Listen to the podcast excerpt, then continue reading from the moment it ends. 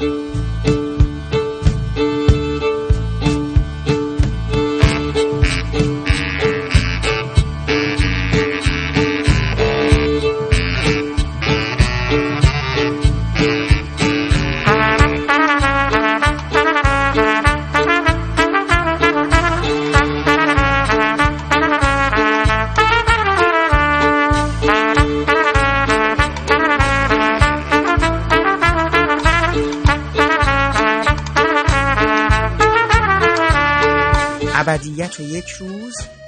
پادکست شماره 108 حقیقت و مرد دانا مجموع گفتگوهای پیرامون 80 سالگی تولد بهرام بیزایی این برنامه بهرام بیزایی به روایت محمد رضا درویشی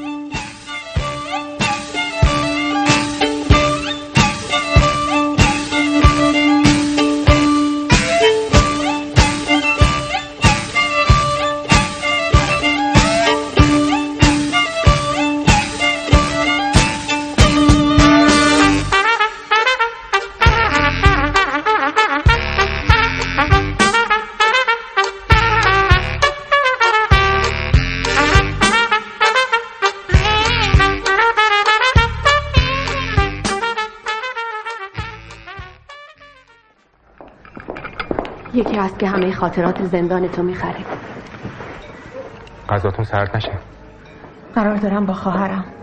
خواهرم. الان چقدیه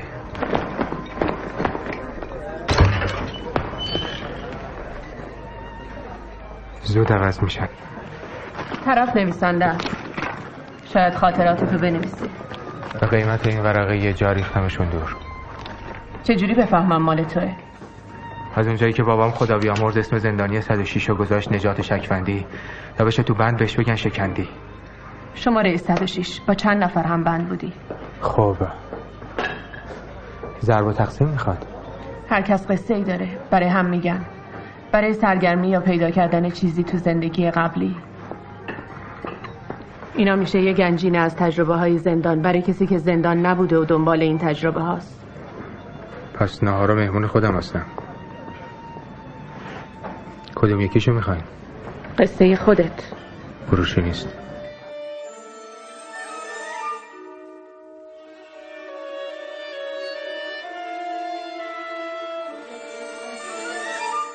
سلام. من حامد صرافی زاده هستم و خوشحالم که شما پادکست ابدیت و یک روز رو برای شنیدن انتخاب کردید. این بار هم در ادامه مجموع گفتگوهایی که به مناسبت بزرگداشت 80 سالگی بهرام بیزایی نمایشنامه نویس کارگردان سینما و تئاتر ادیب و پژوهشگر بزرگ ایرانی. برای شما تهیه و پخش کرده بودیم به سراغ هنرمند دیگری رفتیم. مهمان این برنامه ما آقای محمد رضا درویشی استادی گرانقدر در حوزه پژوهش و آهنگسازی هستند که ساخت موسیقی متن سه نمایش و دو فیلم از آثار بهرام بیزایی رو به عهده داشتند. پیش از شنیدن صحبت‌های آقای درویشی باید به دو نکته اشاره کنم. اول اینکه به دلیل فعالیت های متنوع و گسترده آقای درویشی در عرصه ساخت موسیقی متن فیلم های سینمایی و همچنین حوزه های دیگه من از ایشون اجازه گرفتم تا در گفتگوی دیگر هم شنونده صحبت های ایشون باشیم. و موضوع دوم همون تأکید همیشگی ماست که گفتگوهای ابدیت و یک روز به صورت تلفنی انجام شدن و قطعا از کیفیت مطلوب گفتگوهای استودیویی برخوردار نیستند که من امیدوارم شما مخاطبان عزیز ما رو بابت این مسئله ببخشید.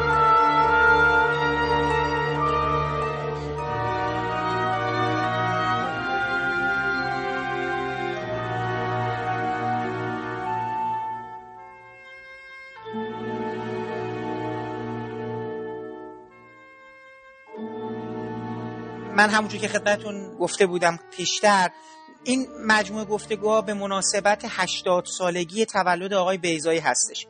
یک شانس بسیار خوبی رو که من آوردم این هستش که حالا میشه گفت یه جوری بدشانسی ما هم هست که شما آخرین سازنده موسیقی مجموعه کارهای دوره پایانی کارهای آقای بیزایی در ایران بودین. چون به حال اگر ما چند دوره تفکیک کنیم کارهای موسیقی که انجام دادن یه دوره به خانم قرچداقی قبل از انقلاب بوده.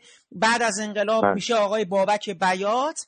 یک فیلم با خانم سبا خضوعی و وارتان ساهاکیان.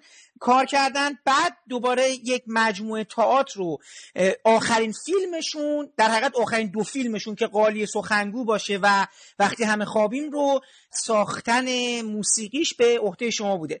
خب ما الان خیلی دوست بله. داریم که در مورد این تمام این همکاریا با شما صحبت کنیم ببینیم که بر شما چه گذشته آقای بیزایی چقدر به دبستان داشتن برای تک تک این آثار.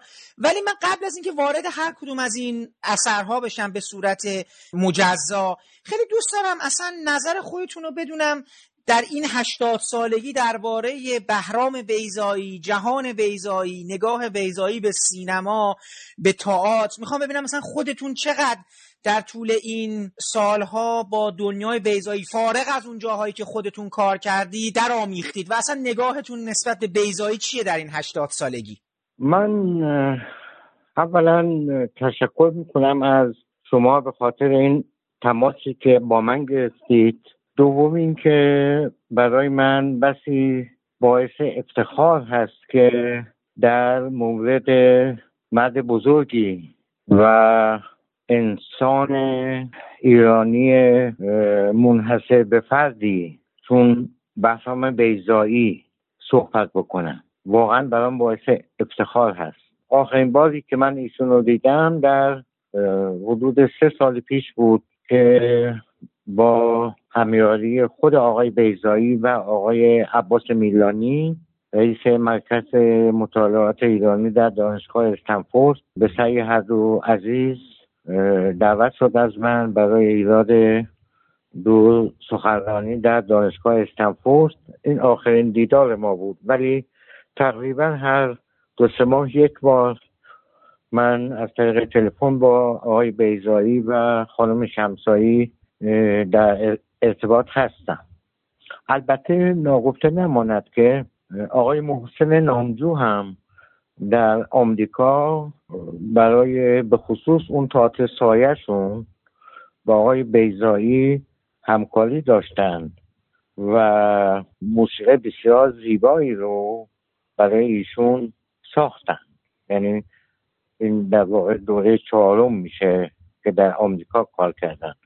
و اینکه غیر از آقای محسن نامجو ایشون در آمریکا با چه آهنگسازان دیگری برای کارشون همکاری داشتن من اطلاعی ندارم. طی این مدتی که آقای بیزایی در ایران فعالیت داشتن هم در زمینه تئاتر و هم سینما و هم چاپ فیلمنامه ها و در واقع نمایشنامه هاشون من همیشه با آثارشون ارتباط داشتم. در ضمن ما یک ارتباط خانوادگی هم از طریق همسرم با آقای بیزایی و کل خانواده بیزایی در ایران داریم. آقای بیزایی یک شخصیت منحصر به فرده و تایی نداره. یعنی آدم دیگری که شبیه به ایشون بوده باشه یا باشه یا به تصور من در آینده بخواد با توجه به اوضاع فرهنگی و تاریخی کشور شکل بگیره نخواهد بود. آقای بیزایی یک فرد یونیک هست. یک فردی نیست که توی دانشگاه درس خونده باشه. یک فردی هست که قائم به ذات بوده و تحصیلات خودش رو در درجه اول در یک خانواده فرهنگی مخصوصا پدر مرحومشون که ما در خانواده بهشون دایی زکایی میگیم. در واقع آموخته دوم به خاطر تیزهوشی زیاد و مطالعات گسترده در بستر اجتماعی به یک دیدگاه منحصر به فردی رسیده که هیچ کس دیگه در ایران به چون این دیدگاهی نرسیده. این دیدگاه آمیخته از فرهنگ استوره و زبان نوشتاری خاص ایشون هست. آقای بیزایی فقط بر جریان سینما و تئاتر نمایش در ایران تاثیر نذاشتند آقای بهرام بیزایی بر زبان فارسی زبان فارسی معاصر تاثیر گذاشتند و این یکی از ویژگی هایی هست که به نظر من منتقدین ایشون کمتر بهش پرداختند تاثیر بر زبان. چون زبان منشأ و ریشه همه چیز هست. زبان بر موسیقی تاثیر می‌ذاره. زبان بر نقاشی تاثیر می‌ذاره. زبان بر همه حوزه های فرهنگی از جمله سینما و تئاتر تاثیر می‌ذاره. زبان بر تفکر و اندیشه تاثیر می‌ذاره. بنابراین کسی که بر زبان به عنوان منشأ تفکر چون اگر زبان نباشه اساسا تفکر وجود نداره و این تاثیر به هیچ عنوان کمتر تاثیراتی که آقای بیزایی در سینما و در تئاتر نمایش گذاشتن نبوده نیست و انشالله تا روزی که زنده هستن نخواهد بود. و نکته دیگه دقت ریزبینی و وسواس زاید وصفی هست که حالا در ادامه صحبت حداقل در پنج کاری که من با ایشون کردم یعنی سه نمایش و دو فیلم برای شما توضیح خواهم داد. شما آشناییتون جدا از اون آشنایی خانوادگی اولین برخوردتون با آقای بیزایی با کدوم اثرشون بودش؟ و می‌دونی یه مقدار می‌خوام برگردم عقبتر. و برای خود منم خیلی جالبه که حالا وقتی که دعوت میشید به کار چه حسی داشتین؟ چون به حال تا پیش از آقای بیزایی شما کار موسیقی فیلم هم داشتید انجام می‌دادید. یه همونجوری که خودتون هم قبلا حالا صحبت کردیم یه مجموعه کارهایی با خانواده آقای مخمل باف داشتید هم با دخترشون. موسیقی تخت سیاه بود هم قندهار بود که حالا با خود محسن مخمل باف اون در حقیقت چندگانه هایی که در مورد افغانستان ساخته بودن.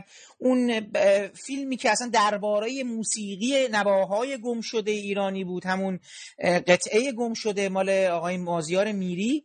و خب حالا کارهای دیگه ای که داشتید. ولی بر حال همین دعوت به همکاری با بیزایی هم یه مقدار برای ما جالب بود. میگم حالا چون که تا قبل از شما داشتن با زندیات بابک بیات کار می‌کردن. من خیلی دوست دارم اول از همه بدونم که اولین برخورد شما چگونه بود با بیزایی و اصلا چه شد که برای این مجموعه کارها دعوت به همکاری شدید؟ من حدود بین پنجاه تا شست موسیقی فیلم ساختم.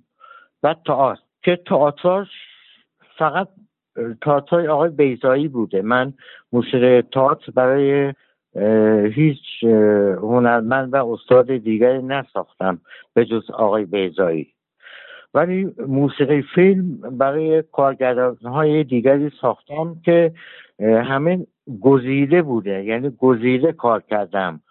یا کارگردان های معلف بودن کارگردان های قدیمی معلف بودن مثل آقای بیزایی یا آقای محمد رضا اصلانی یا آقای مخملبا در حدود 15 سال پیش یک نسل نوعی از کارگردان های نوپرداز معاصر در سینمای ایران پیدا شدند و فیلم های خیلی خوبی ساختن که متاسفانه غالبا فیلم های اینها توقیف می‌شد و اجازه اکرام پیدا نمی کردن و بسیاری از اینها تقریبا فیلمسازی رو کنار گذاشتن. یعنی من از خیلی از این جوان ها دیگه الان باید افراد میان سالی شده باشن بی اطلاع هستم و اجازه کار دیگه به اینها ندادن. اما فکر می‌کنم که عدم موفقیتی که آقای بیزایی توی فیلم ما قبل از آخرشون در موسیقی به دست آوردن. سکوشی رو میفرمایید دیگه. فیلم سکوشی دیگه. تو فکر سکوشی فکر کنم بله. سکوشی یه مقدار انتقادایی به موسیقی شده بود و اینا. فکر می‌کنم بله، یه بله. یه همچین بله، صحبتی شده. بود. بله. بله, باعث شد که برای نمایش شب هزار یکم با من تماس گرفتن. یعنی اولین همکاری ما من و آقای بیزایی برای نمایش شب هزار یکم بود. برای تئاتر بود و نه سینما. به هر حال هر دو هم راضی بودیم.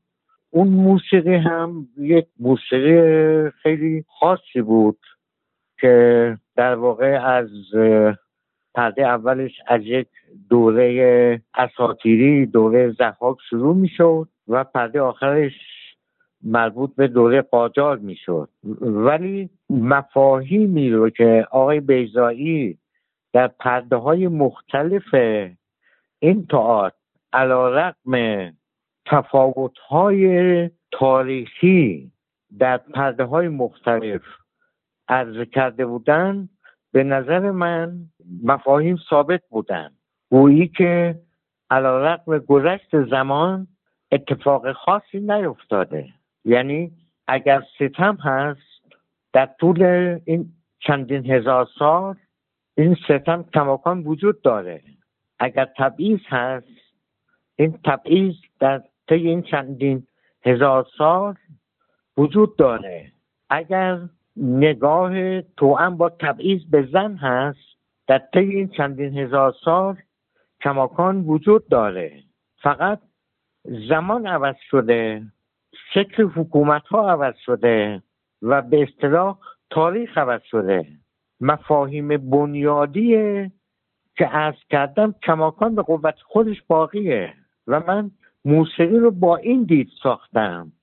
من هم در این موسیقی از ترکیبی از آوازها و سازها و صداهایی که متعلق به فرهنگ ها و دوره های مختلف هستند استفاده کردم در این تئاتر. ضمن این که من یک نکته ارز کنم خدمت شما من برای تئاترهای آقای بیزایی موسیقی متن نساختم. این موسیقی ها یا قبل از هر پرده نمایش میاد یا بین پرده ها میاد. هر جا که دیالوگ هست یعنی تئاتر داره اجرا میشه موسیقی وجود نداره. همراه با خود تئاتر. قبل از هر پرده یک قطعه شنیده میشه یک فضایی ایجاد می‌کنه یا بین هر پرده یک موسیقی شنیده میشه و فضایی ایجاد می‌کنه. موسیقی همراه با نمایش نیست. همراه با دیالوگ نیست. این رویه هست که من در سه تئاتر که با آقای بیزایی کار کردم انجام دادم و خود استاد هم راضی بودن. من راستشو بخواین دو تا کار رو دیدم از این دو, دو نمایشی که با ایشون انجام دادید. هم شب هزار و یکم بود هم مجلس شبیه در ذکر مصائب استاد نوید ماکان و همسرش. فکر می‌کنم اگر درست تلفظ کنم رخشید فرزین. شب هزار یکم دقیقا این که شما گفتین یادم هستش. حالا همین این نکته هم که فرمودین در مورد این آواها صداها یعنی یک جور حاشیه صوتی رو من س- یه چند سال قبل آقای بیزایی بعد از سالها دوباره یه کار دیگه ای بردن روی صحنه کارنامه بندار بیدخش. توی اون هم بله. خود بازیگرها خیلی جالب بود. من یادم که آقای بیزایی یه مجموعی از حالا نمیشه گفت آلات موسیقی ولی حالا بعضش هم آلات موسیقی بود. که من یادمه به تناوب آقای مهدی هاشمی و آقای پرویز پورحسینی بعضا بله. یک جور فضاسازی می‌کردن با اون صداها با اون نواها.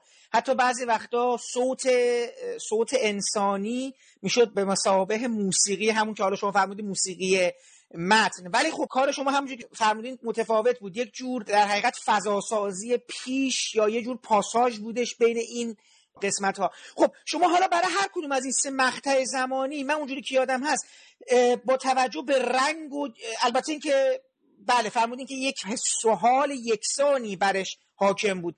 البته که من اونجوری که یادم قصه اول قصه زحاک بود قصه دوم قصه مصادره شب هزار یکم بود که شده بود حالا کتاب و عرب ها گرفته بودن و شده بود اون حالا به عربی در حقیقت ترجمه شد و قسمت سوم حالا یه مقدار فضای شوختری داشت یه مقدار چون هر چقدر فضای قصه دوم فضای تلخ و سیاهی داشت فضای سوم حالا به, به دلیل کاری که آقای بیزایی کردن یه مقداری ملیحتر شده بود اگر بتونم بگم اگه اشتباه نکنم حالا تو فضاهای دوره قاجار بود. آقای عمرانی بازی می‌کردن. فکر می‌کنم آقای علی عمرانی نقشه مردش رو بازی می‌کردن. ولی خب حالا می‌خواستم ببینم که از شما خواستن که برای این سه مقطع هم حالا با وجود یکسان بودن حال و هوا سه جور فضای متفاوتی رو خلق بکنید یا نه؟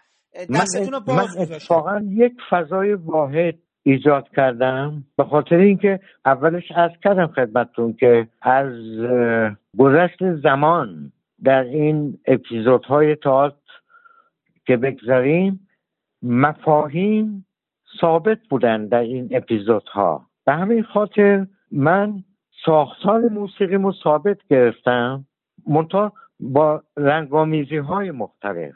مثلا من از یک ساز ابداعی جدید که آقای رضا جاله یکی از سازندگان سازهای ایرانی که سازهای ابتکاری هم می‌سازن یه سازی ساخته بودن به نام جاله. اسم خودشون گذاشته بودن. استفاده کردم. که آقای سهراب پورنازرین نواختن. از تنبور تنبور کردی استفاده کردن که آقای شهریاری زدن. از آواهای آوازهای بانوان موبد موبدهای بودایی که دعای صبح می‌خونن. استفاده کردن و خودم کیبورد زدن.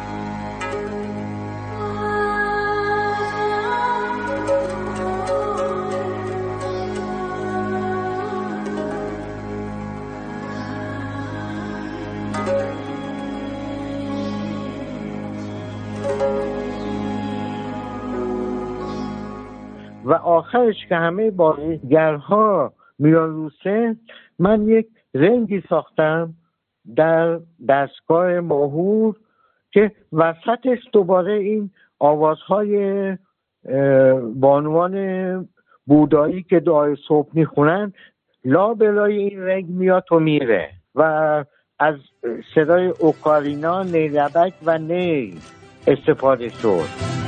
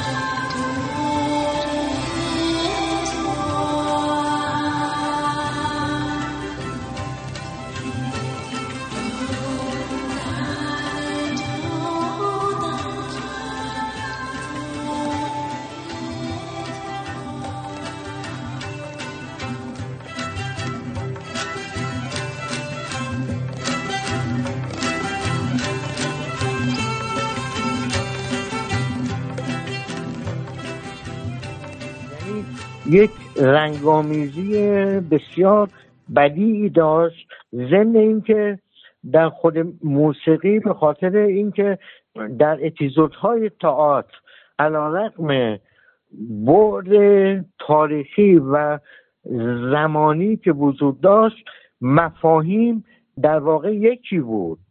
همون مفاهیم که ابتدای صحبت هم ارز کردم. و این مفاهیم در همه آثار آقای بیزایی یکسانه. یعنی یک دیدگاه فلسفیه که در هر تئاتری در هر فیلمی به یک صورت در میاد. یعنی اون مفاهیمی که در سکوشی هست در شکل عامش در رگبار هم می‌بینید.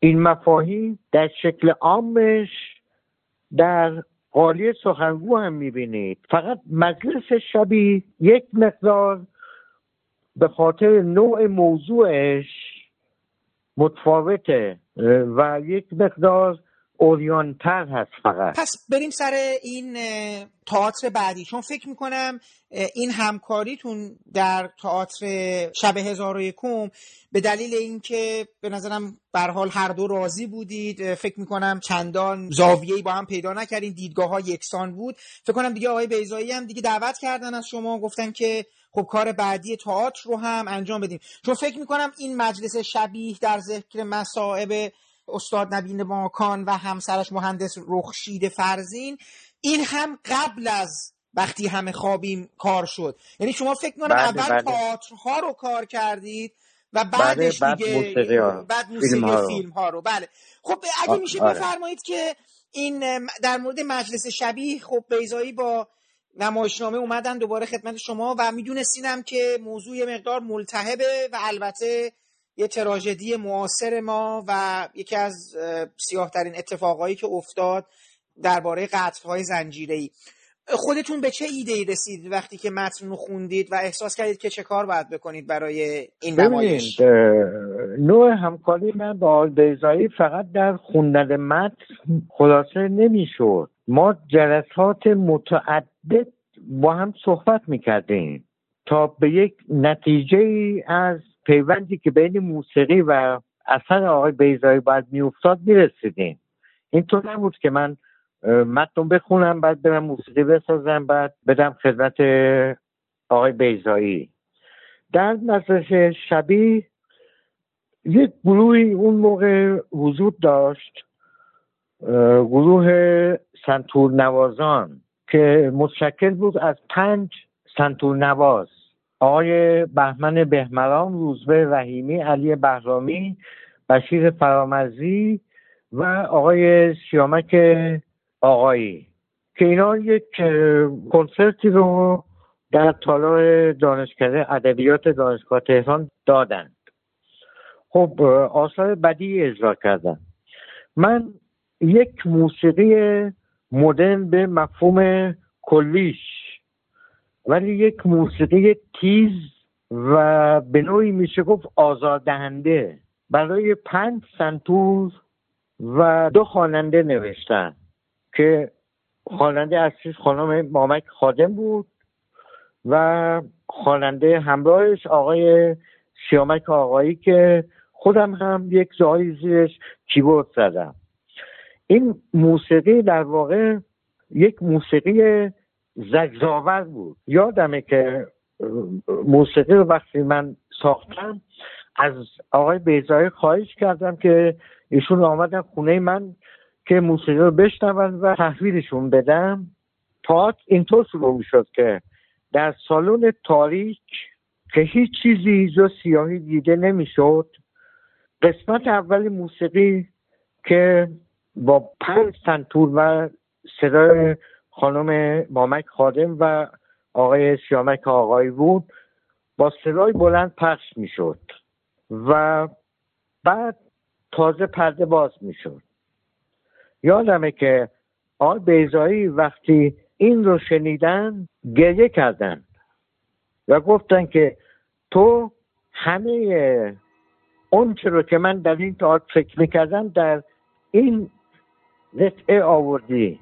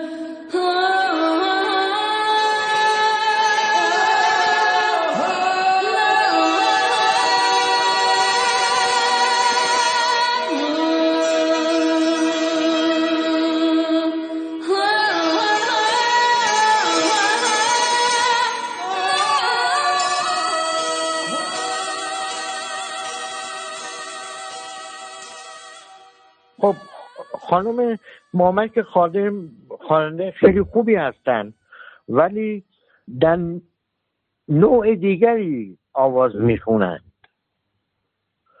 من صدای ایشون رو در نوع دیگری به کار گرفتم که خودش هم تصور نمی‌کرد و خود بازیگرها هم تعجب می‌کردن که این چه موسیقی هست این چه آواز خواندنی هست. مگر آوازم میشه اینجوری خوند. و بسیار این موسیقی هم از دید خود من هم از دید به خصوص شخص خود استاد بیزاری نشست روی این تار.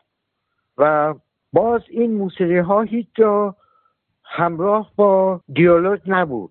و یک قسمت آخر بود حدود دوازده دقیقه که دیالوگ نبود. ولی حرکت های کندی بود رو صحنه اگر شما دیده باشین. خاطرم هست. الان که دارید میفرمایید یک چیزهایی تو ذهنم داره زنده میشه. بله. موسیقی موسیقی باز دردناکی که فقط آوای انسان هم را می‌خوند. یعنی یک پد الکترونیک بود و روش یک آواهایی از هر دو خواننده که ضبط کردم به شکل سوال و جواب بین صدای یک زن و یک مرد روی اون دوازده دقیقه که حرکت های بازیگرها به شکل slow motion از سمت راست صحنه به سمت چپ صحنه که حدود دوازده دقیقه طول می‌کشید پخش می‌شد. این تنها جایی بود که موسیقی همراه نمایش پخش می‌شد. ولی قسمتی بود که دیالوگ همراهش وجود نداشت.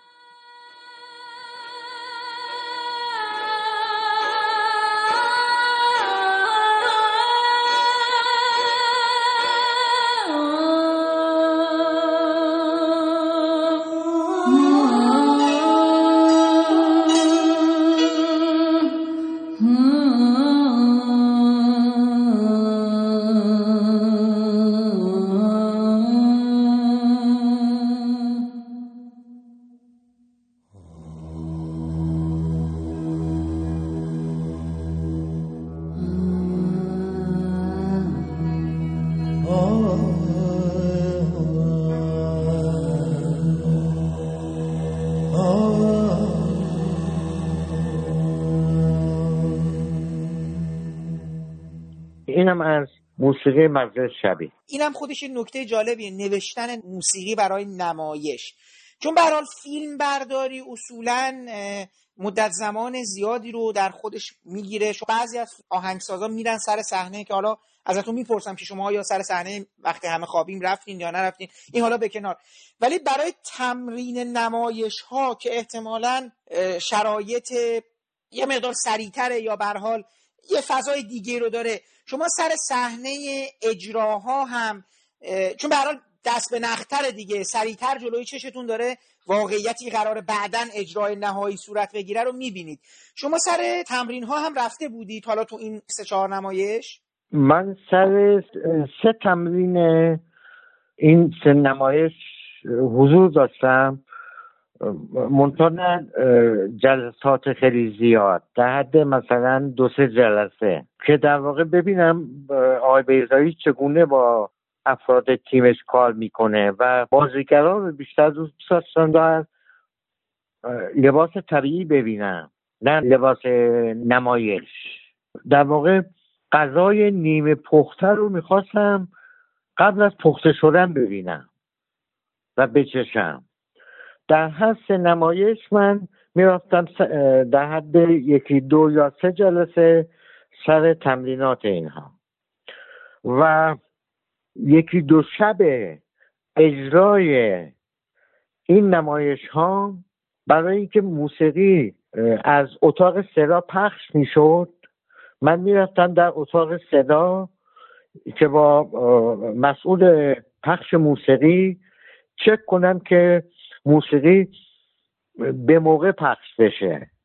همین که مطمئن می شدم که مسئول پخش موسیقی در اتاق صدای سالن تات شهر متوجه منظور من می‌شد که کجا باید ورود پیدا بکنه دیگه خیالم راحت می‌شد. یعنی چند اجرای اول همه تئاتر رو من می‌رفتم توی اتاق تئاتر شب می نشستم که خیالم راحت بشه. اگر اجازه بدید بریم سر افرا. البته که می‌دونم قالی سخنگو یعنی اولین فیلمی که با ایشون کار کردید یه سال قبل از افراست حالا جالبه اینم اگه دوست دارم بگیم بهم فکر کنم آقای بیزایی خود سخت اعتماد می‌کنه. آدم سختگیریه به شدت. همون چیزی که شما فرمودین به شدت وسواس مثبت داره و خیلی دقت می‌کنه ریزبینه. به نظر من سختگیره تا خیلی زیادی سختگیری هنرمندانه داره و و و. باید اینطور باشه. قطعا. بله بله. برمیگردم به فیلم قالی سخنگو. ولی چون که الان تو همون فضای نمایش ها هستیم و اینا بفرمایید که با افرا چگونه مواجه شدید و چون حالا افرا هم دوباره یه تفاوتی با این دوتای دیگه داره من متن خوندم من کار رو ندیدم متاسفانه و یکی از حسرت های زندگیم هم هست ولی افرا اونجوری که من متن خوندم متوجه شدم که بازیگرها دیالوگ ندارن بلکه یک جور مونولوگ دارن یعنی تکگویی دارن همه و این تکگویی در حقیقت داره واقعه ای رو افراد دارن به صورت تکگویی یا مونولوگ روایت می‌کنن ترکیب عجیبیه کار عجیبیه و دوباره طبق معمول فضای عجیبی هم داره دیگه. فضایی که یک سوء زن و تردید و جهانی با هم دست به دست هم میدن که دوباره یه آدمی رو حذف کنن. حالا خیلی سویه های تلخی هم پیدا می‌کنه. شما بفرمایید که مواجهه شما با افراد چطور بود و چه تمهیدی اندیشیدید؟ در گفتگو با آقای بیزایی من, من قبلش از کردم خدمت شما. این تفکر نوعا تو همه آثار آقای بیزایی هست. اساسا زن در تاریخ گذشته و حال ایران همیشه مورد سوء زن بوده. مثل خود موسیقی. یعنی همیشه به زن به عنوان یک پدیده مورد تردید. و سوء نگاه کرده می شده همین امروز هم که ما داریم با هم صحبت می‌کنیم چنینه. در وقتی همه خوابیم درسته که آقای بیزایی یک تهیه کننده رو به بازی گرفته. ولی باز یک زن مورد سوء زنه در افرا همینطوره. در مجلس شبیه همینطوره. در شب هزار و یکم نوعا باز همینطوره. یعنی نه فقط زن اساسا قلدری زور زر و توهین افترا مشکل آقای بیزایی یک مشکل فلسفی تاریخی هست. نمیشه که مشکل. اندیشه ایشون در مواجهه با این مشکل. این مشکل آقای بیزایی نیست. این مبارزه آقای بیزایی هست با این مشکل تاریخی که قرنها و قرنها و قرنها در کشور ما حاکم بوده. ما یک نوع ستار داریم که این مولود توهین و افترا و فشار به موسیقی ایران در دوره قاجاره. بهش میگن ستار عبایی یا کتابی که این کاسه گلابی مانند نداره. کاسش کتابیه. این برای این بوده که در آستین عبا جا بشه که بتونن راحتتر حمل و نقلش بکنن. این نشانه ستم به موسیقیه. نشانه ستم به فرهنگه. خب این ستم به فرهنگ فقط به موسیقی محدود نمی شده این ستم به فرهنگ در نگارگری هم جلوه پیدا می کرده در پندیس یا مجسم سازی هم نمود پیدا می‌کرده. در تعذیه هم نمود پیدا می‌کرده که به جای اینکه زن بخونه اصلا بچه خانی در تعذیه به خاطر همین ستمه که به جاش باید بچه بخونه. این ستم در فرهنگ ما ابعاد مختلف داره. آقای بیزایی با همه اینا کار داره. از همه اینها رنجیده است.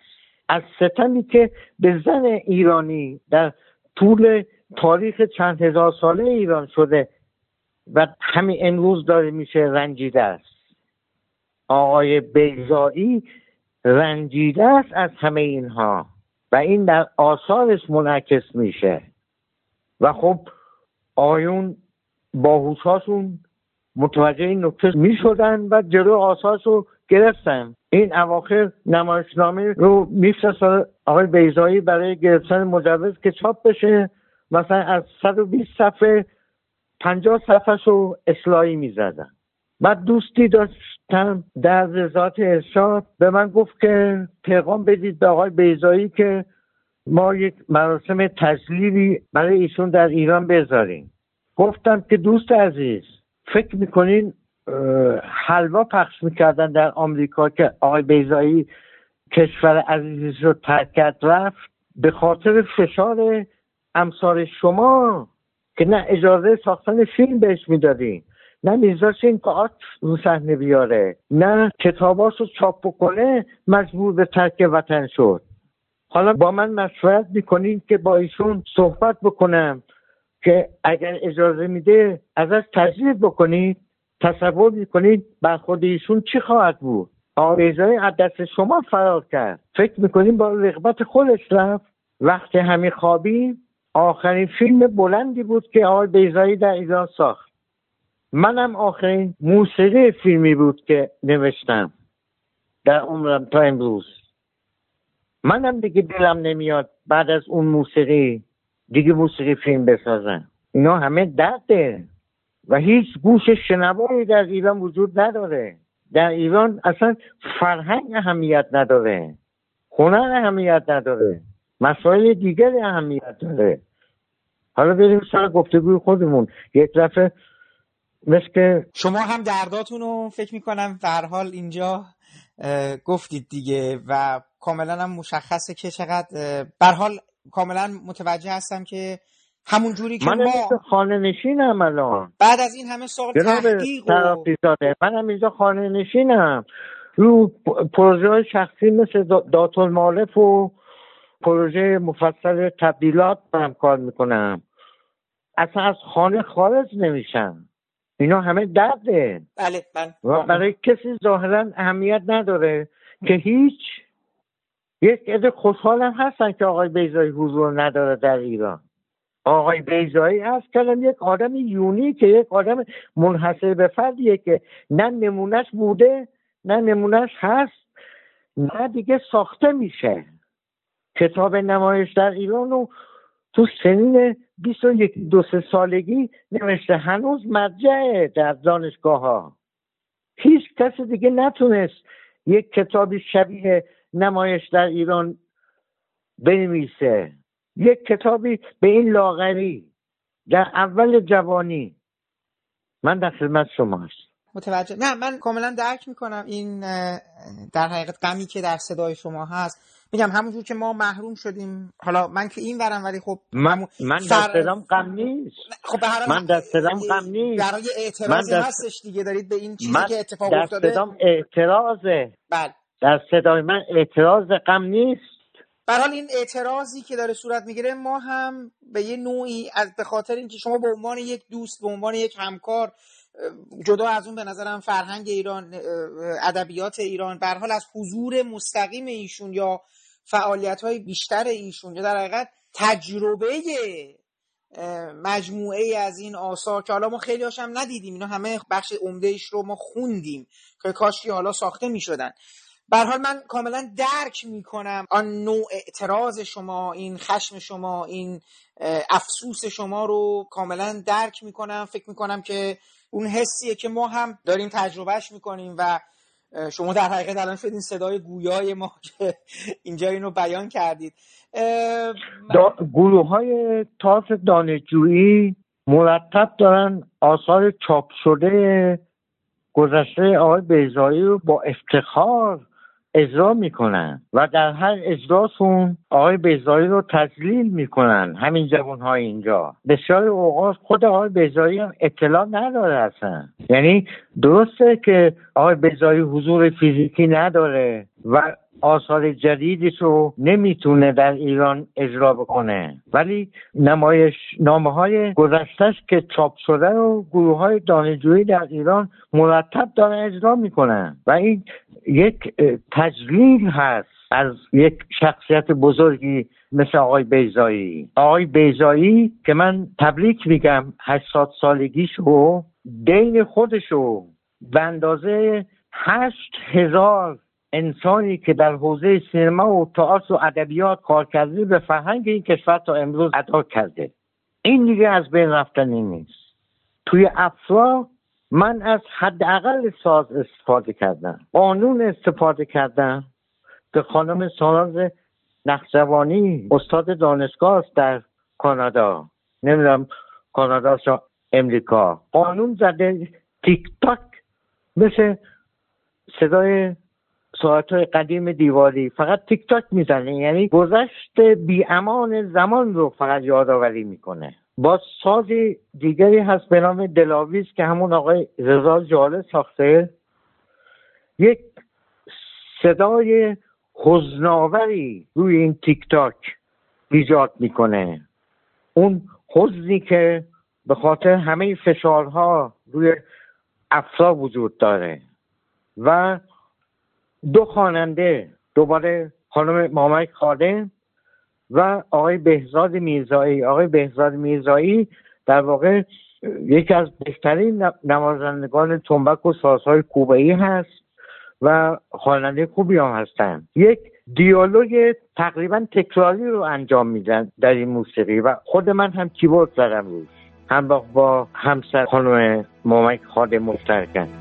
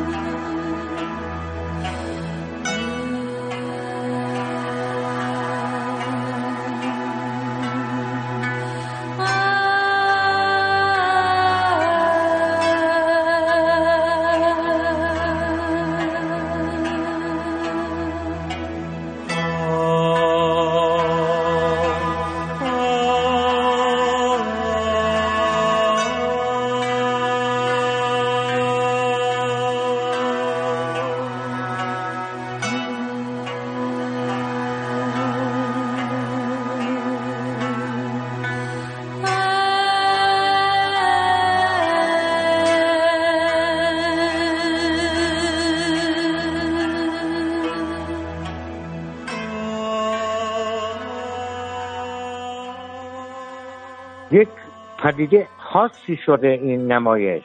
این که فرمودین پدیده خاصی شده رو میشه یه مقدار برامون بیشتر باز کنید؟ ببینید هم ساختار موسیقی خاص و غیر منتظره است. یعنی انگار همه چیز تکراریه در حالی که هیچ چیزی تکراری نیست. ظاهر موسیقی تکراریه. ولی به باطن عناصر همه چیز سیالن و انگار دارن دور خودشون میچرخن. همون اتفاقاتی که در طول تاریخ به ظاهر متنوع به باطن تکراری. الان توی تاریخ پنجاه سال اخیر ما به ظاهر خیلی اتفاقات افتاده ولی به باطن هیچ اتفاقی نیفتاده. تو تاریخ صد سال اخیر ما اساسا بفرمایید. به ظاهر خیلی چیزا عوض شده. اون موقع آپارتمان نبود حالا برج هست. اون موقع تلفن نبود حالا تلفن هست. اون موقع کامپیوتر و موبایل نبود حالا هست. ولی به باطن اون چیزی که در ماهیت و ذات فرهنگ باید تغییر می‌کرده هیچ چیزی عوض نشده که بدتر هم شده. بله متوجه است. خب آقای درویشی بریم سر قالی سخنگو. بله. قالی سخنگو یه فیلم کوتاهی بودش توی مجموعه 15 تا فیلم که بله. درباره قالی ایرانی بود. یک کاری بودش که قرار بود 15 تا از کارگردانای برتر سینما ایران بسازنش و برای هم نمایش در جشنواره ها بود برای خودمون بود و اینا. اونم کار عجیبی بودش. یعنی ما یه مجموعه تصویر داریم و برخانی خانم شمسایی که نمی‌دونم اگر درست خاطرم باشه یکی از اشعار فردوسی رو می‌خونن درسته؟ قسمتی از شاهنامه رو. قسمتی, قسمتی از شاهنامه رو دارن می‌خونن بعد خب اینجا الان به نظرم یه کار جدیدی صورت می‌گیره. شما به نظرم بعد برای اون تمام اون هشت دقیقه موسیقی بنویسید.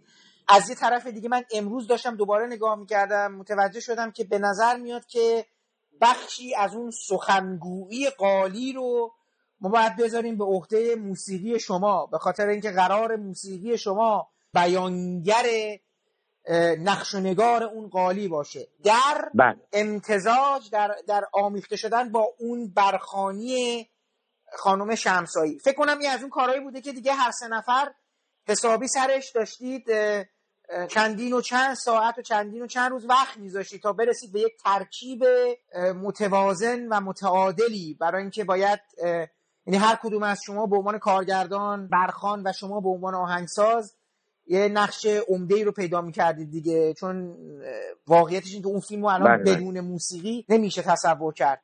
خب برای ما از قالی اصلاً سخنگو بگین لطفا. این داستانش خیلی جالبه. به جای خانم مجده شمسایی قبلش قرار بود که یک خانم نقال زن بیاد بخونه.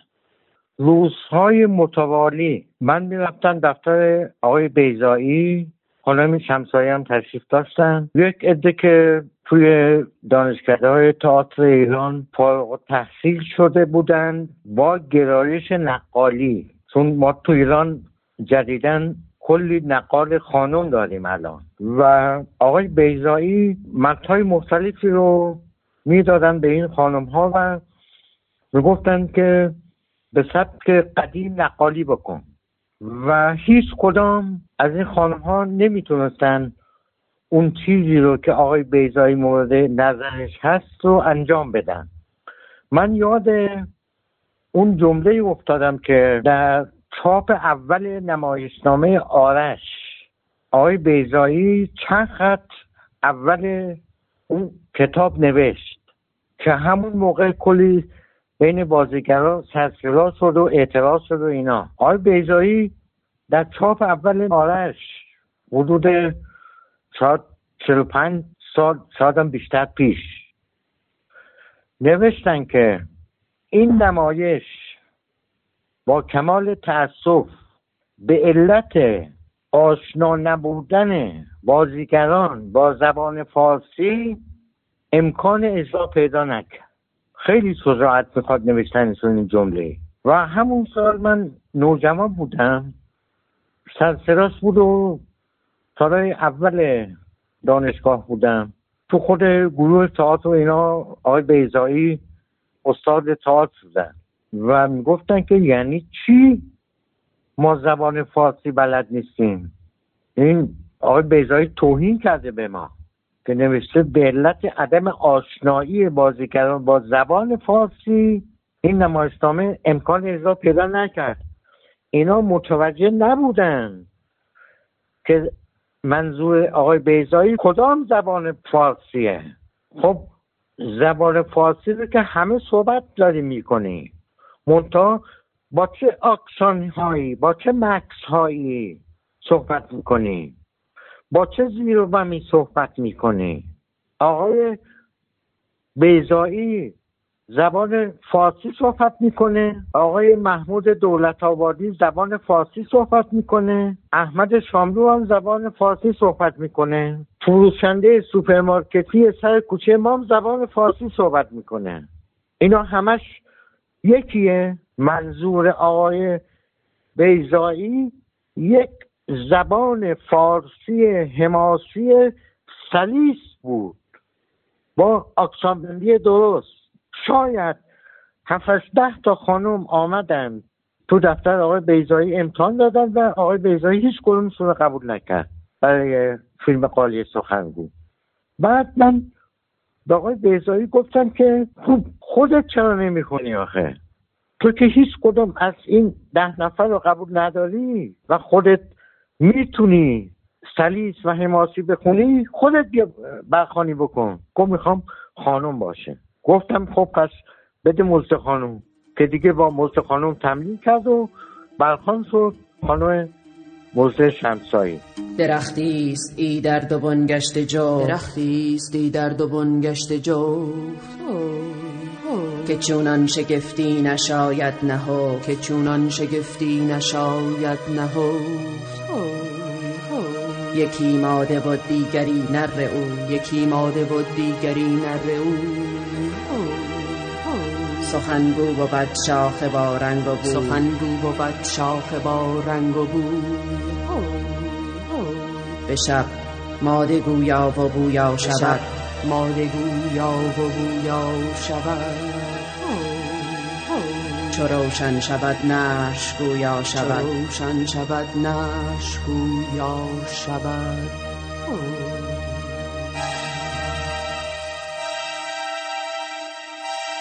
درختی است دیگر دوم گشته جفت.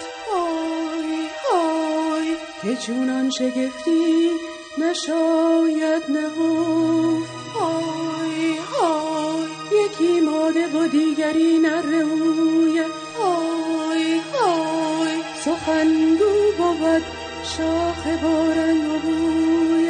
های های به شب ماده گویا شود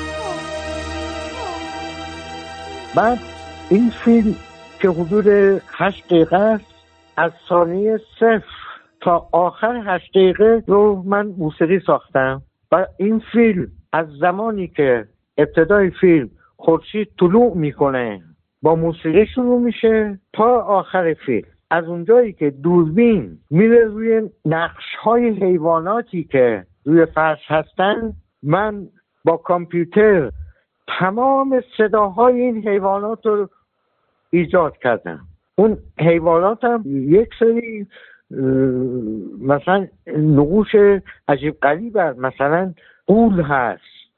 یا پرندگانی هستند که پرندگان عادی نیستند. یا مثلا مار هست. مثلا مار که ما سراش رو نشنیدیم که. یعنی روزهای متوالی در استودیو ما بودیم برای با برای ایجاد صداهای حیوانات عجیب غریبی که نقششون روی این عالی دوربین دنبال می‌کنه.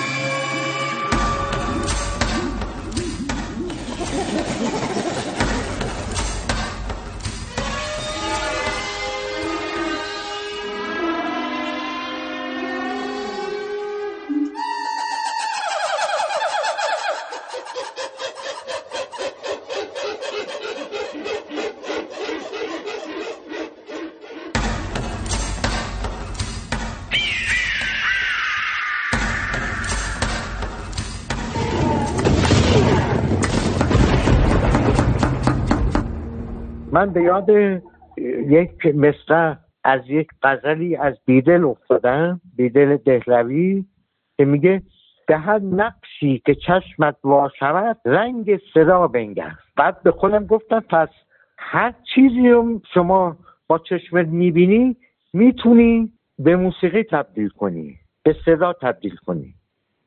ریشارد استراوس نه یوهان استراوس دوره والس دانم آبی و اینا. ریشارد استراوس که پوین سمفونیکای مرگ و دگرگونی و شرینگو زرتشت و دون جوان و اینا نوشته. یک سمفونی نوشته به نام دومستیک سیمفونی یعنی سمفونی خانوادگی. این محیط داخل خانوادهش رو به صدا تبدیل کرده. این سمفونی خانوادگی. یعنی قولی چایی رو یا سینی و استکان نلبکی و مبل و صندلی رو به صدا تبدیل کرده. همین چیزی که بیدل میگه. به هر نقشی که چشمت واز شود رنگ صدا بنگر. بنابراین گفتم خب پس ما که صدا قول نشنیدیم. ولی روی این قالی ما نقش قول می‌بینیم. خب متناسب با ادراک و حسی که از این نقش می‌بینیم بعد صدا می‌سازیم. بعد صدای مزد خانم هم که بود بعد از صداهای برخود شانه با تارپود قالی موقع بافتن قالی از آوازهای که خانم ها تو قالی خانه هم می‌خونن استفاده کردیم. به اضافه صدای تنبور.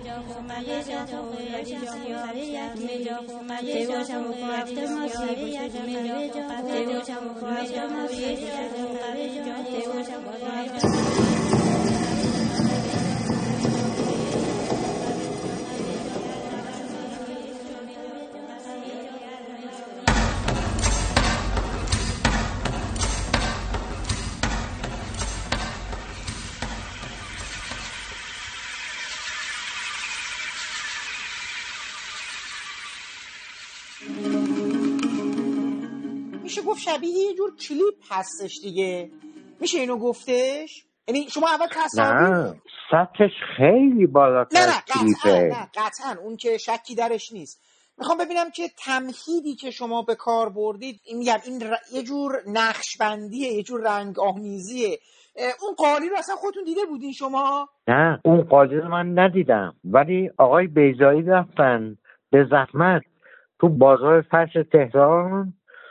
تصادفا یک قالی کهنه که این نوع قالی که این درختی روشه که روی این درخت میوه هایی هست که هر میوه کله یک حیوانیه. تونستن امانت بگیرن از اون فرش فروش. و بر اساس اون قالی این فیلم ساخته شد. خود اون فرش رو من ندیدم فقط تو فیلم دیدم. اون فرش دیگه الان بافته نمیشه. خب این هم از قالی سخنگو و ما بریم سر فیلم اصلی بلندی که شما با ایشون کار کردید. ولی قبل از اونم هز می‌خواستم یه چیزی بگم. من الان داشتم به یه چیزی دیگه فکر می‌کردم. با این مجموعه کارهایی که شما با آقای بیزایی انجام دادید من به شخص به خصوص حالا همین شب هزار و یکم نوع سازبندی نوع فضاسازی و جنس دنیایی که شما با موسیقیتون برای این آثار تا اینجا تا وقتی همه خوابین کار کردید اکثرا حالا یه جور به نظر میاد که در یک ریشه های تاریخی به لحاظ ساز و حالا اون غمه حسرت تمام اون چیزا اون آشوبه هر چیزی که شما مد نظرتون بود رو اعمال کرده بودید من حتی داشتم فکر می‌کردم که اگر احیانا این روزها آقای بیزایی بخوان دیگه یعنی امکان این پدید میومد که اون فیلمنامه های تاریخیشون رو بخوان بسازن به خصوص اونهایی که درباره دوران مغول در حقیقت بله. لشکرکشی مغول به ایران هست دیگه فکر می‌کنم دیگه بی برو برگرد با توجه به تحقیقاتی که شما تمام این سالها انجام داده بودید تسلطی که بر موسیقی ملل داشتید و دوره های مختلف تاریخ موسیقای ایران من داشتم فکر می‌کنم شما بله. بی برو برگرد دیگه حتما کلی هم ما اونجا احتمالا چیزهای بسیار عجیب و غریب و تجربه های نابی رو باید از شما میشنیدیم. من حالا یه مقدار بعدا در مورد این نظر خودتون در مورد کارهای دیگه تاریخی آقای بیزایی هم دوست دارم ازتون بپرسم. ولی حالا نمی‌خوام الان وقتتون رو اون بگیرم. بریم سر وقتی بله. همه خوابیم ببینید آقای درویشی یه اتفاق عجیبی توی وقتی همه خوابیم میفته من وقتی دیدم ما با یک فیلم در فیلم طرفیم حالا آقای بیزایی قبلا یه فیلمنامه دیگه هم داشتن به اسم فیلم در فیلم که اون فیلم کمدی بود وقتی همه. خوابیم عملا در واکنش به ساخته نشدن فیلم لبه پرتگاه یعنی در حقیقت فیلمنامه لبه پرتگاه رو بله، قرار بود بله. آقای بیزایی بسازن اون ساخته نشد به تمام دلایلی که حالا گفته شد و گفته نشد و بله. بعد این فیلم ساخته شد سوال بله. اول شما قرار بود موسیقی فیلم لبه پرتگاه رو هم بسازید یا نه یعنی در جریان چون فرمودین که دیگه بعد از اینکه موسیقی سگکشی اونگونه شده بود و شما هم دیگه الان یعنی بعد از این ستاعت رو یه فیلم کوتاه و اینا دیگه خب یک پیوند محکمی بین شما و آقای بیزایی برقرار شده بود حدس می‌زنم قاعدتا بعد آهنگساز لبه پرتگاه هم شما می بودید با شما صحبتی شده این رو باید از خود آقای بیزایی بپرسید. این سکاندار هر کشتی هست که عواملش رو انتخاب می‌کنه. من به عنوان آهنگساز یکی از عوامل فیلم هستم. ممکن بود آقای بیزایی من انتخاب می‌کردن یا کس دیگری رو. من که نمی‌تونم از طرف آقای بیزایی صحبت کنم. من, ازتون پرسیدم که آیا با شما صحبت کرده بودن یا نه؟ آه در جریان بودی. در جریان اون فیلم بودم که آقای بیزایی روزها در گرما می‌رفتن در جنوب تهران لوکیشن می‌دیدند با تهیه کننده صحبت کردن. بعد کسانی تهیه کننده رو منصرف کردن از سرمایه گذاری من در جریان اون بودم. ولی اینکه آیا آقای بیزایی منو انتخاب می‌کردن برای ساخت موسیقی یا کس دیگری رو که من نمی‌تونم ذهن ایشون رو بخونم که. ولی فیلم وقتی همه خوابیم رو من ساختم. درست. بله. خب حالا بله. ببینید توی وقتی همه خوابیم یه اتفاق جالب میفته ما یه فیلم در فیلم داریم. یعنی در حقیقت یک یک فیلم اول داریم که داره یه کارگردانی میسازتش تا میانه های فیلم ها میریم و متوجه میشیم که اون فیلم فیلم اصلی نیست. اون فیلم متوقف میشه و ما بعد شروع می‌کنیم به دیدن جریان آدم هایی که اون فیلم رو میان خراب می‌کنن. ما عملا شاید حتی بگیم که با سه تا فیلم طرفیم. یعنی فیلم اول فیلمی که داره ساخته میشه فیلم دوم فیلمی که داره خراب میشه و فیلم سوم فیلمیه که ما داریم می‌بینیم ما این که داریم شاهد این تخریبه هستیم شاهد این بله. دگردیسیه هستیم چیزی بله. که ذهن منو مشغول کرد این بودش که ولی ما یک نمیگم یک تم واحد ولی یک حس واحدی از اون ابتدا تا به انتها بر این سه فیلمی که من حالا میگم به یه تعبیری داریم میگم حاکم میشه تو موسیقی شما. البته که اینم بگم که من برای اینو که شما صبح فرمودید رفتم نگاه کردم مجله فیلمو تونستم پیدا کنم. خیلی عجیب بود. اصلا مثل اینکه آقای بیزایی قبل از اینکه با شما یعنی موسیقی شما رو بخوان خودشون یک طرح و سازمان و جهان. اون بله دیدم. بله بله. الان عکساش هم جلومه. دیدم حتی دقیقه بندی شده ثانیه بندی شده. خب این کل فیلم بر اساس یک تم واحد هست که به اشکال و صورتهای مختلف هم جنبه تنز می‌گیره هم جنبه حماسی می‌گیره هم جنبه لیریک و عاطفی می‌گیره. از اول فیلم تا آخر فیلم. و این تم تم هست که مربوط به خانم شمساییه. بعد از دیدن راش های روزها من می‌رفتم دفتر آقای بیزایی که دختر خانمی بود داشت این راش ها رو جمع جور می‌کرد و اون که داشت کار می‌کرد من و آقای بیزایی یا گفتگوهای طولانی داشتیم راجع به اینکه موسیقی این فیلم چگونه باید باشه؟ خیلی صحبت کردیم. انگار که هم ایشون می‌دونست یک حس غریزی که شاید این آخرین فیلمش باشه که در ایران می‌سازه یا من این حس غریزی رو داشتم که این آخرین موسیقی فیلمم هست که دارم می‌سازم. ولی همین هر دو حساسیت خیلی زیادی داشتیم که اصلا برای چه ترکیب سازی نوشته بشه. مثلا برای چند تا ساز نوشته بشه برای ساز ایرانی نوشته بشه برای ارکستر ذهی نوشته بشه یا برای ارکستر سمفونیک نوشته بشه. بعد اوقاتی رو که من داشتم راش نگاه می‌کردم که در جریان ریتم فیلم قرار بگیرم پراکنده چون راش ها خیلی پراکنده بودن و در جریان رنگامیزی و چگونگی فیلم قرار بگیرم کنار اون خانم آقای بیزایی تو دفترش راه می‌رفت و سوت می‌زد. یه روز من وقتی که رسیدم خونه یکی از این سوتایی که آقای بیزایی می‌زد مون تو گوش من. رفتم اون پیانو زدم و نوتش رو نوشتم. زنگ زدم به آقای بیزایی گفتم که این چی بود شما با سوز زدیم ایشون به شوخی و طرز همیشگیش گفت که من روزی پنج ساعت سود می‌زنم. تو کدومشو میگی؟ گفتم زدم رو پیانو گفتم شما اینو زدی. گفت من یادم نمیاد. گفتم که من روز پنج ساعت سود می‌زنم این گذشت و من این رو کردم. در واقع Leitmotiv اصلی این چل دقیقه موسیقی فیلمی که من بردم اوکراین. ارکستر سمفونیک ناسیونال اوکراین. که یک رهبر مشهوری هم داره به نام ولادیمیر سیرنکو ضبط کردن حالا تو اون فیلم نامه ای که الان خدمت شما هست دیدین که روی ثانیه ایشون برای من دستور نوشتن. در حالی که اونجا ارکستر سمفونیک زنده با رهبر باید این موسیقی رو اجرا می‌کرد. بعد اون استودیو چون در زمان اتحاد جماهیر شوروی در کیف ساخته شده بود امکان این رو نداشت که ما فیلم رو بندازیم پشت سر ارکستر که رهبر موسیقی رو از روی فیلم رهبری بکنه. من لپتاپ گذاشتم اونجا که رهبر فیلم رو روی لپتاپ ببینه. رهبر گفت که صدای فن لپتاپ زایمت ایجاد می‌کنه برای ضبط ما. نمیشه.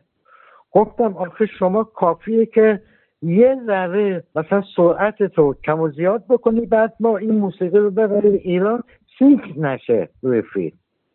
گفت دیگه همینی هست که هست. بالاخره چاره نبودی که کاری نمی‌شد کرد. یا باید تعطیل می‌کردیم یا باید ضبط می‌کردیم. که ضبط کردیم آوردیم اینجا با اختلاف مثلا باور کنین سه چهار ثانیه این موسیقی که به طور زنده بدون که رهبر تصویر رو دیده باشه سینک شد رو فیلم. بعد اولین جلسه نقد و بررسی که گذاشتن در یکی از سینماهایی که عوامل اصلی فیلم بودن جدای از برخوردهای بسیار تند و زننده ای که شد با آقای بیزایی و با من که می‌گفتن که تو یعنی من دزدی کردم از ملودی فیلم پدرخوانده. داراری دارا دیداری داری دار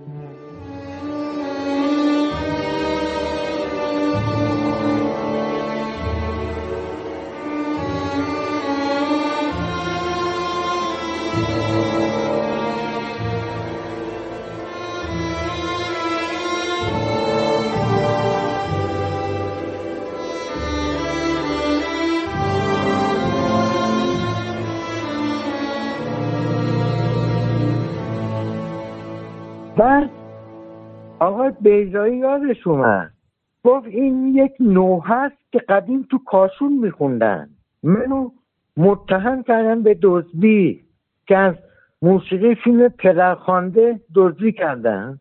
در حالی که آقای بیزایی شهادت داد که من در بچگی پدرم منو می‌برد مجالس ترزیه در آران کاشان. اینا اصلشون مال آران کاشان هستن. و این رو یک ترزیه خان می‌خوان و باش سینه می‌زدن. این پیشخانی ترزیه است.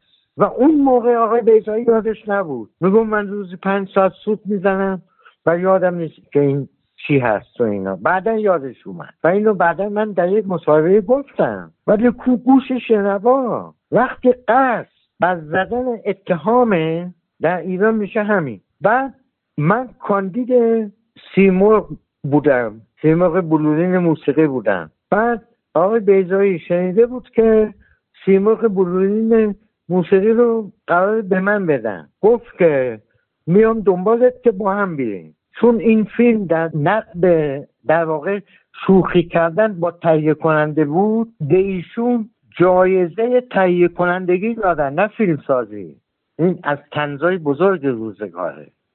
یعنی دیگه توهین از این بالاتر میشه؟ که به یک همچین استاد بزرگی جایزه بدن به عنوان تهیه کننده. بعد یک سال قبلش آقای بیزایی به من زنگ زد گفت که اسم تو حذف کردن اصلا و نیا. این بلا رو به سر فیلم وقتی همه خوابیم آوردن.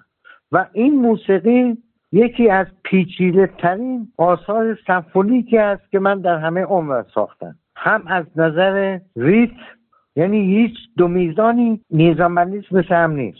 هم از نظر پیچیدگی در ارکستراسیون و هم هارمونی. موسیقی بسیار پیچیده است. اصلا خود رهبر ولادیمیر سیرنکو می‌گفت که این اگر موسیقی پیچیده ای هست و ضبطش دو روز کامل طول کشید در اوکراین. جناب درویشی وقتی میفرمایید که یک موسیقی پیچیده است اینو من برای اطلاع خودم می‌خوام حزم کنم. می‌تونید یه مقدار با زبان ساده تری برای ما بفرمایید. وقتی میگید یک موسیقی پیچیده است برای یک فیلم یه مقدار برای ما بازش می‌کنید. من می‌خوام فقط یاد بگیرم به, به چه مفهومی هستش وقتی میگید که ببین وقتی که ریت ها مرتب عوض میشن. اوجش میشه این چیزی که شما میفرمایید به نظرم اوجش میشه اون قسمتی که کارگردان و بازیگر اینا توی رستوران میشینن و شروع می‌کنن اون فیلمی که ساخته نشده رو دوباره بازسازی می‌کنن تو ذهن خودشون.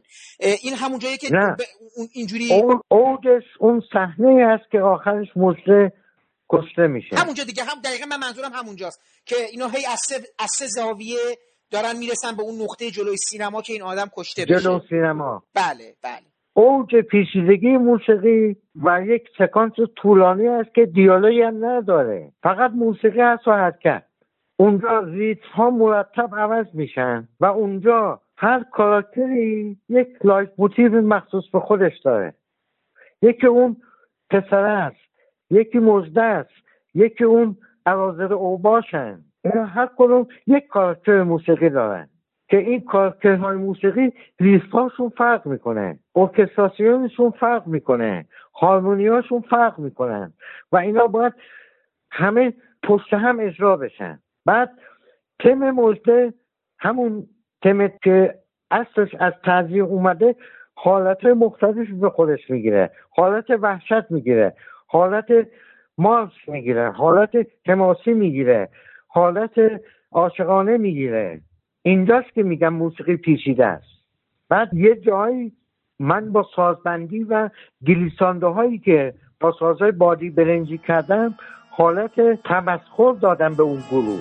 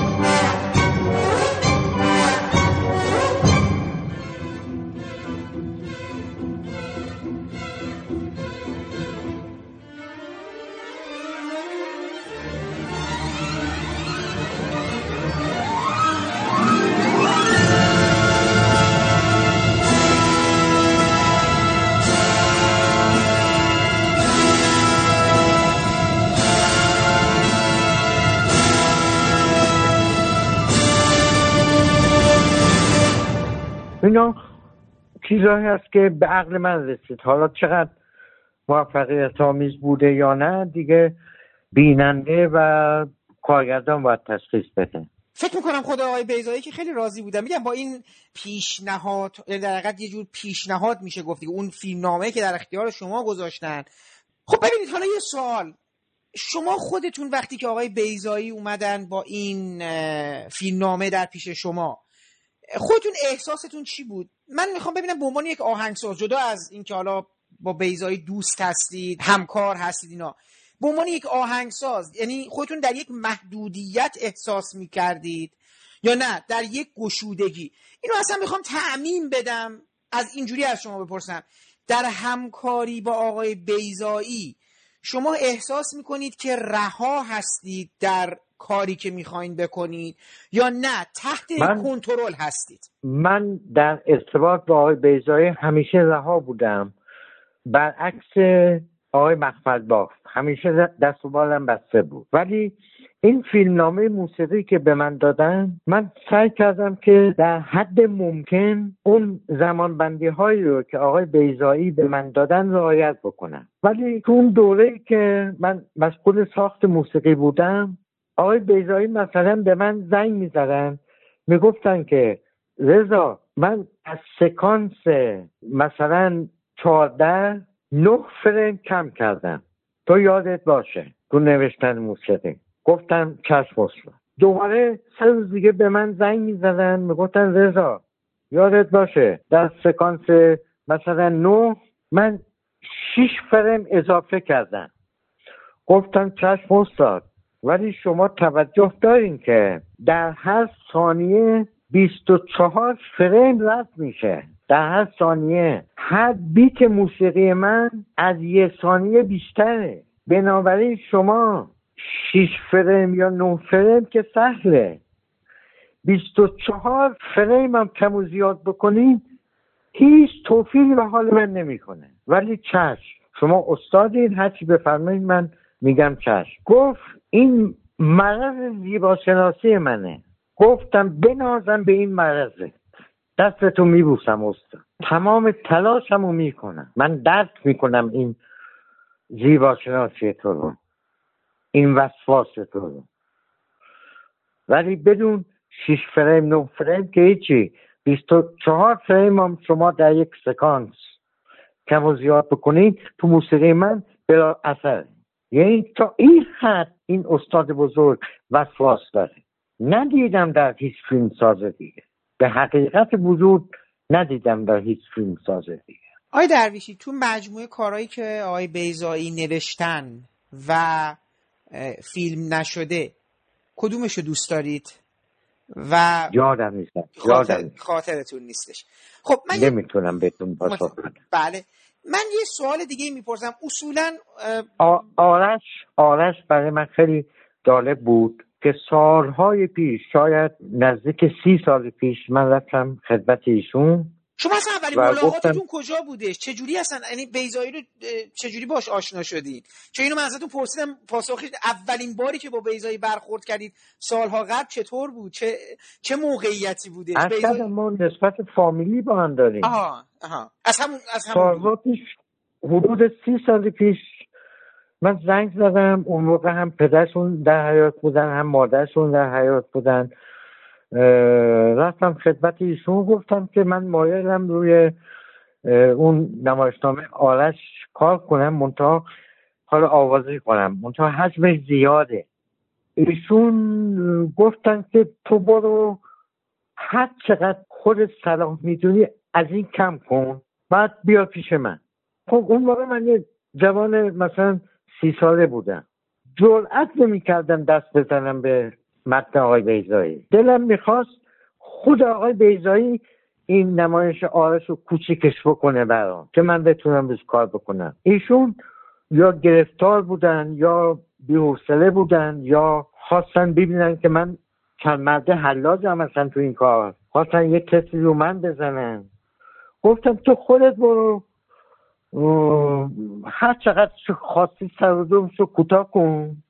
بیار من ببینم. منم جرأت نکردم این کار بکنم. یه جوان سی ساله بیاد دست ببره تو یک همچین پیس بزرگی کوچیکش بکنه. این که اصلا بلش کردن. هنوزم دوست دارم روی اون کار کنم. روی آرش. که خیلی کار عظیمیه. گرچه در خیلی سالهای قدیم جز کارهای نسبتا دور اول آقای بیزایی هست نوشته شده ولی کار عجیبیه. خیلی کار عجیبیه. و اینی که من دیدم که همچین جرأتی در من وجود نداره. من از خیرش گذشتم. هنوزم داغش تو دلمه ها. هنوزم داغش تو دلم. خب آی درویشی یه سوالی الان میدم سوالو بپرسم شاید جواب یعنی اون جوابی که من خاموش شد نشم. ولی خب آخه اصولا همکارا در مورد کارهای دیگران در مورد همکاراشون صحبت نمی‌کنن. ولی شما وقتی به مجموعه کارهای زندیات بابک بیات با بیزایی انجام داد یا شیدا قرچه داغی انجام داد تو این مجموعه کدوم کار برای شما برجسته میشه؟ می‌خوام ببینم که می‌تونید برای ما یک شیدا قرچه آه یعنی کارهای شیدا قرچه رو بیشتر از کارهای بابک بیات دوست دارین با بیزایی بله برای که شیدا قرچه یک آهنگسازی بود که اگرچه کم کار می‌کرد ولی روی حساب کتاب کار می‌کرد. و قص و محکم کار می‌کرد. آقای بابک بیات خدا بیامرزتش از دوستان نزدیک من بود. ولی شیوه کارش موسیقی پاپ بود. شیوه اصلی کارش موسیقی پاپ بود. اون جنس کارش چندان نسبتی نداشت با کارهای آقای بیزایی خب شما مثلا موسیقی موسیقی که بابک بیات برای مرگ یزدگرد نوشته یا همون شاید وقتی دیگر. چون مثلا به لحاظ فضا می‌دونید مثلا تو شاید وقتی دیگر ما یه مقدار یک یک رازآلودگی داریم. یک معما معمایی میگن خب خیلی فیلم فضای پلیسی داشت تحت تاثیر فیلم های هیچکاک بود. حتی خیلی جالبه که ابتدای وقتی همه خوابیم هم خیلی شبیه اون فیلم هاست. یعنی ما یه طرح بله. ای داریم دیگه. یه نفری میاد یکی بعد اون بله. بکشه. یه،, یه رازی قراره یه راز نامکشوفی قرار کشف بشه مثل به صورت خیلی فیلم های پلیسی کاراگاهی. خب به نظر من حالا شخصا فکر کنم بیات برای مسافران برای مسافران هم یه تم دیگه نوشت. یعنی اون اصلا یه فضای دیگه با اون موسیقی پایانی عجیب. اتفاقا می‌خوام بگم یعنی سوالی که داشتم بود که بابکی بیات خیلی کارهای متنوعی رو با بیزای انجام داد. هم توی مثلا سبکای موسیقی آدما فرق می‌کنه آها آها. سبکای موسیقی آدما فرق می‌کنه حد کردم زندیات بابک بیات از دوستان خیلی نزدیک من بود.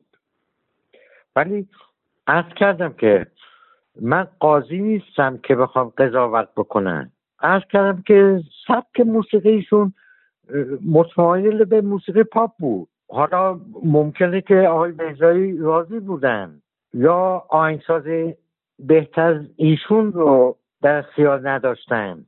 دلایل مختلف می‌تونه باشه. منم قاضی نیستم بخوام قضاوت بکنم. و تو فیلم های بیزایی غیر از اینی که خودتون با ایشون کار کردین کدوم رو بیشتر دوست دارید و چرا؟ خب من که دو تا فیلم بیشتر با ایشون کار نکردم نه نه نه, نه غیر از غیر از فیلم هایی که خودتون با ایشون کار کردید. می‌خوام ببینم تو مجموعه آثار بیزایی آنهایی که دیدید کدوم فیلم برای شما برجسته است و بیشتر از بقیه دوستش دارید؟ یادم نیست. رگبار با وجود اینکه جز فیلم های اولیه آقای بیزایی هست همیشه برای من یک جذابیت خاصی داشت. دلیلش رو دارید الان برام بگید. خیلی دوست دارم بدونم که چه, نه، چه چیزی تو رگبار هست که چه شما رو گرفته. هنر دلیل نمی‌خواد.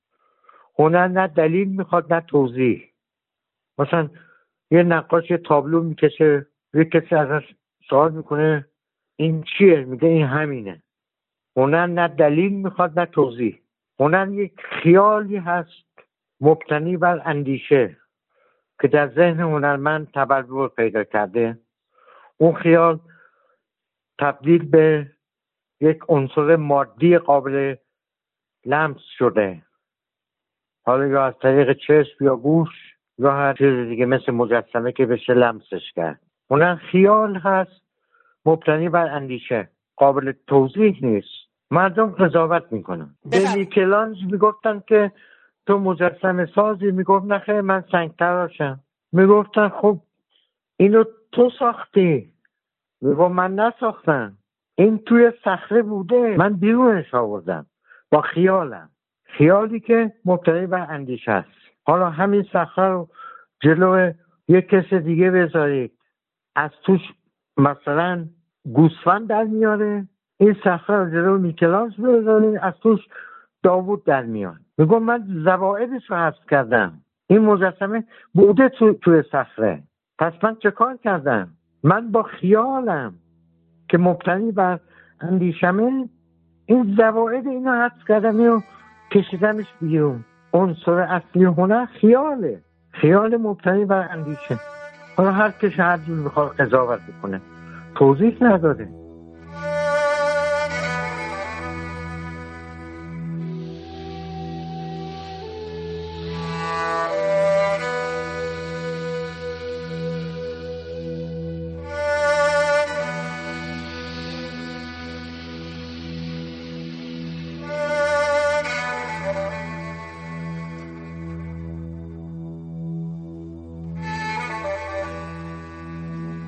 پادکست هم همینجا به پایان می‌رسه و من امیدوارم صحبتهای آقای محمد رضا درویشی درباره دستاوردهای پربارشون در همکاری با بهرام بیضایی برای شما مفید و شنیدنی بوده باشه. موضوع برنامه بعدی ما فیلم High Life ساخته کلر دنی فیلمساز سرشناس فرانسوی است که در اون پادکست شما شنونده صحبت ها و بحث های خانم آزاده جعفری و آقای نوید پور محمد رضا خواهید بود. پیش از خدافزی باید از زحمات آقای محمد شکیبا که تدوین این پادکست رو به عهده داشتن تشکر کنم. و برای رعایت نصف نیمه حق معلف از قطعات موسیقی که از اونها در این پادکست استفاده کردیم نام ببرم. موسیقی عنوانبندی با نام رقص گدایی از ساخته های گروه کلزماتیکس هست و برگرفته شده از آلبوم موسیقی جنزده. باقی قطعات عبارتند از بخشهایی از گفتگوهای فیلم وقتی همه خوابیم با اجرای مجده شمسایی و علیرضا جلالی تبار بخشهایی از موسیقی متن نمایش های شب هزار و یکم مجلس شبیه در ذکر مصائب استاد نوید ماکان و همسرش مهندس رخشید فرزین و افرا یا روز میگذرد و فیلم های قالی سخنگو و وقتی همه خوابیم همگی از ساخته های محمد رضا درویشی. باید این نکته رو اشاره کنم که این مجموعه برگرفته شده از آلبوم موسیقی برگزیده آثار محمد رضا درویشی است که برای فیلم ها و نمایش های مختلف ساختن که از سوی مرکز موسیقی بتهوون منتشر شده و شما می‌تونید اون رو خریداری کنید. من برای پایان این پادکست هم بخش دیگری از موسیقی که محمد رضا درویشی برای نمایش افرا یا روز میگذرد ساختند رو برای شما انتخاب کردم که امیدوارم از شنیدنش لذت ببرید. تا برنامه بعدی و شنیدن صحبتهای خانم آزاده جعفری و آقای نوید پور محمد رضا درباره فیلم های لایف خدا حافظ و با هم گوش می‌کنیم به موسیقی نمایش افرا یا روز میگذرد ساخته محمد رضا درویشی.